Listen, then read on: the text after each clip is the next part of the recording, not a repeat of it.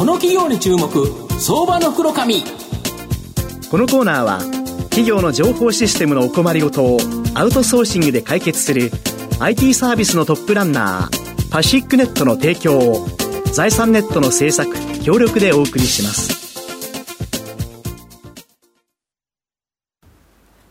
ここからは、相場の福の神、財産ネット企業調査部長、藤本信之さんとともにお送りします。藤本さん、こんにちは。毎度、相場の福の神こと、藤本でございます。よろしくお願いします。今日ご紹介させていただきますのが、証券コード7061、東証グロース上場、日本ホスピスホールディングス代表取締役社長の高橋太康さんにお越しいただいています。高橋社長、よろしくお願いします。高橋です。よろしくお願いします。よろしくお願いいたします。日本ホスピスホールディングスは東証グロースに上場しており、現在株価2724円、1単位27万円少しで買えます。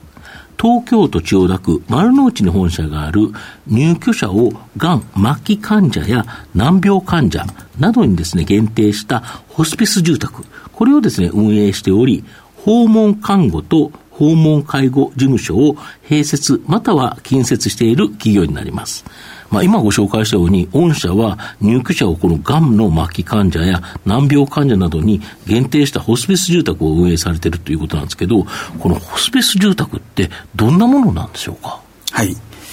えー、今まではですね、はい、ホスピスっていうと、まあ、多分医療界の人は、うんはい、えー、病院機能にある緩和ケア病棟という、まあ、ここはがんの末期の方だけがお入りになるところなんですが、まあ、そこをイメージするっていう方が、まあ、医療界には多くいらっしゃると思います。ただ我々ホスピス住宅はい、住宅なんですね、はい、病院ではなくてですね、まあ、老人ホームの届け出をしておりますけども、うん、おまあ、お一人一人がこう、選んで入っていただく、うん、まあ、アパートのようなもの。そこに、まあ、がんの末期の方や、うんうんうん、まあ、神経難病の、うんうんうん、まあ、終末期の方を対象に、はい。はいはい。えーまあ、看護師が手厚く配置しておりまして、うんうんうん、えー、まあ、そういった方のケアをさせていただいてます。なるほど。で、この訪問看護、訪問介護も行ってるっていうことなんですけど、はい、まあ、そうすると、その、まあ、アパートみたいなところ、はい、この建物の中ですよね、はい、ここの中にステーションがあるってことですか？そこに併設されてますので、うん。うん、まあ、24時間365日、同じ建物の中に看護師や介護士がいると。うんでサービスも24時間提供ができる体制を取っております、うん、なるほど、そうすると、まあ、そういう方の、まあ、最後の住みかという形、次の住みかという形で、はい、実際、見取りも行われるという形になるわけですか、はい、そうですね。なるほど、で御社の場合、特徴として、この看護が非常に手厚いとい。うことがあるかと思うんですけど、はい、あの患者というか、入居者1人に対して、どれぐらいの方がおられるんですか？そうですね。あの、まあ、当社のホスピス住宅ってま30室ぐらいなんですけども、おそれと同じぐらいの人数のスタッフがいて、まあ、その半分ぐらいが看護師であると、あとは介護とか厨房職員とか、まあ、多職種でこうチームでホスピスを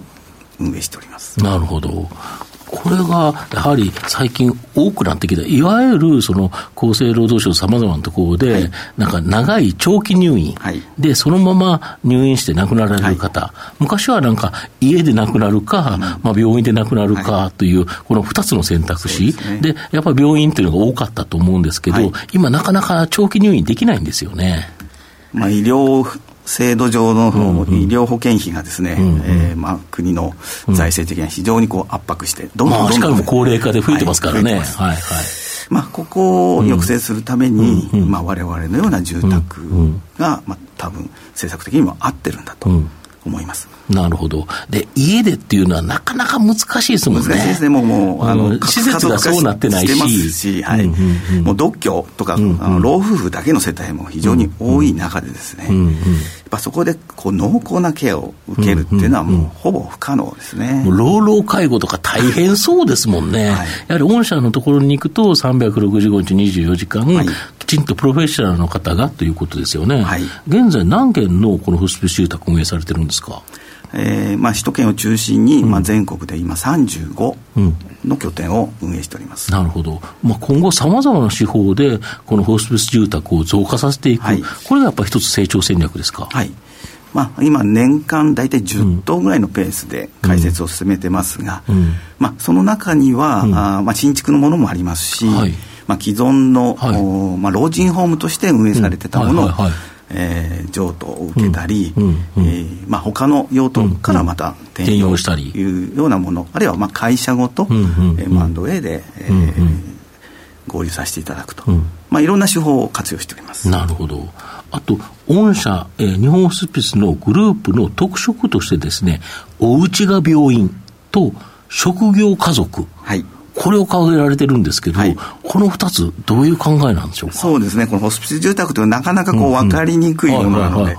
まあ、端的には病院のような堅苦しい場所でないところで、はい、まあ、最後、自由に暮らせると。で皆さんお家で療養となるとやっぱすごくこう不安を抱えてると思うんですね。でも実際にはですね、ほぼ病院と同じレベルの、医療っていうのは、今、受けられる在宅では受けられると考えて、まあ、手術とか、まあ、特殊な設備が必要するものは病院しかできませんけども、お医者さんも看護師も訪問してくれるという時代になってます。なので、お家で、かつ、お家で自由に暮らしながら、病院と同じ安心感がありますよと。うん、これがおうちが病院と。もう一つの職業家族っていうのが、えー、なんか漢字で書くて4文字で、職業、あの、職業の選択の職業だと思うんですけど、はい、これどういう意味ですか？それは我々の、まあ、看護師を中心としたスタッフの関わり方なんですけども、まず家族と同じ覚悟で一緒に、えー利用者さんを、まあ、ケアしていく、まあ、最後お見送りをさせていただく、ただ、看護師や介護っていうプロフェッショナルとしてです、ね、そうですね。職業プロフェッショナルですよね。専門的な知識を持って、家族と同じ覚悟で、はえー、一緒に向かっていくっていう、まあ、そういう意味で職業家族という。いい言葉ですよ。やっぱおうちが病院職業家族って御社のホームページ見ててすごくいい言葉だなと思って。そうですね、まあ本当になかなかこうホスホスピスって言葉自体もなかなか聞き慣れないと思う中でですね、えーまあ、この病院ではないところで最後を迎えるっていうものを、まあ、端的に説明するワードをちょっと2つ作ってみました。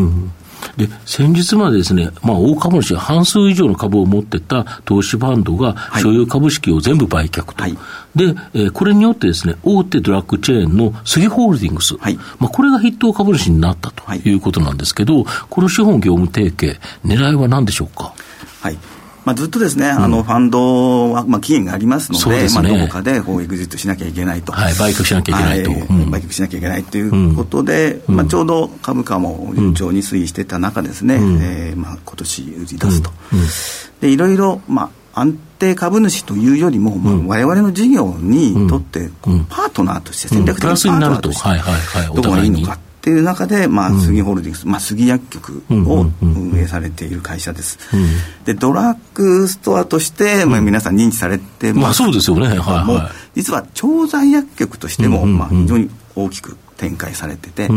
調剤薬局は、まあ、我々の医療にとってですね、例えば、がんの患者さんへ、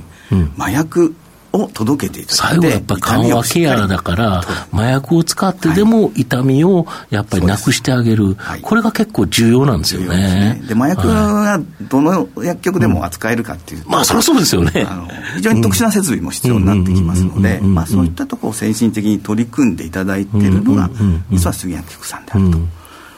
まあ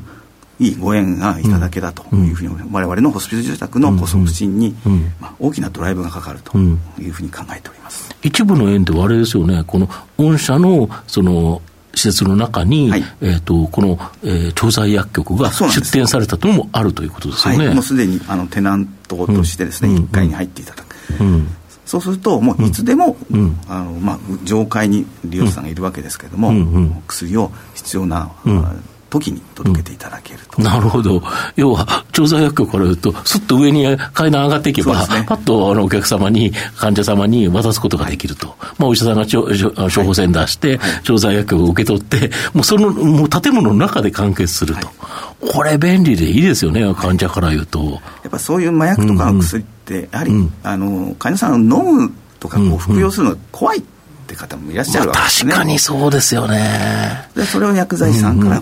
きちんとご説明がいただけるっていうのは、まあ、とっても強みだと思います、やっぱり療養者に関しても非常に安心感がある、はい、やはりそうするとやっぱりこの杉ホールズさんとの資本業務提携っていうのはウィンウィンと向こうもその新たな販路ではないですけどそう、ね,、いうのにもつながる、はい、で御社の療養者の方にとっても非常にいいサービスである、はい、よよく偶然ありましたよね。まあ、あの本当にいいご縁だと思ってます、うん、なるほど、御社の今後の成長を引っ張るもの、改めて教えていただきたいんですが、はいまあ、日本はですね、うん、えー、まあ、超高齢社会も入ってすでに長いですけども、まあ、実は多子社会にも突入していて、まあ、そうですよね、高齢ということは、はい、その先があるということですもんね。必ずなくなると、はい、で2040年ぐらいまで、まだまだ、あのこの死亡者数は増えていく、まあ、そうした中で病院の役割がまあ変わっている、高度成長期を支えた、まあ、治療を中心としたところからですね、まあ、この最後の老いの状態を、まあ、上手に症状を痛みとか苦しみを取ってあげてソフトランディングしていくと、まあ、そういう役割に変わりつつあります。なので、まあ、医療というものの存在が、まあ、大きく変わるっていう中で我々のような、えー、お家と病院をいいとこ取りをしたと、そういう場所が求められていると思ってますので、まだまだ成長は大きくあると思います。なるほど最後まとめさせていただきますと、日本ホスピスホールディングスは、訪問看護ステーションを中心とした在宅サービスに、ホスピス住宅、これを組み合わせた在宅療養モデルによって、世界一幸せな長寿大国日本、これを実現できる企業だと思います。日本は超高齢化社会を世界に先駆けて体経験しており、まあ残念ながらですね、今後数十年間にわたってですね、死亡者数は増加が予想されるため、まあ逆にですね、日本ホスピスホールディングスの重要性、これは高まってくるるというふうに思います。今後、中長期投資でじっくりと応援したい相場の福の神のこの企業に注目銘柄になります。今日は、証券コード7061東証グロース上場日本ホスピスホールディングス代表取締役社長の高橋正さんにお越しいただきました。高橋さんありがとうございました。ありがとうございました。藤本さん今日もありがとうございました。どうもありがとうございました。企業の情報システムのお困りごとをアウトソーシングで解決する IT サービスのトップランナー。東証スタンダード証券コード3021パシフィックネットはパソコンの導入、運用管理、クラウドサービスからデータ消去、適正処理までサブスクリプションで企業の IT 部門を強力にバックアップする信頼のパートナーです。取引実績1万5000社以上。東証スタンダード証券コード3021パシフィックネットにご注目ください。この企業に注目、相場の黒髪。このコーナーは企業の情報システムのお困りごとをアウトソーシングで解決する IT サービスのトップランナーパシフィックネットの提供を財産ネットの制作協力でお送りしました。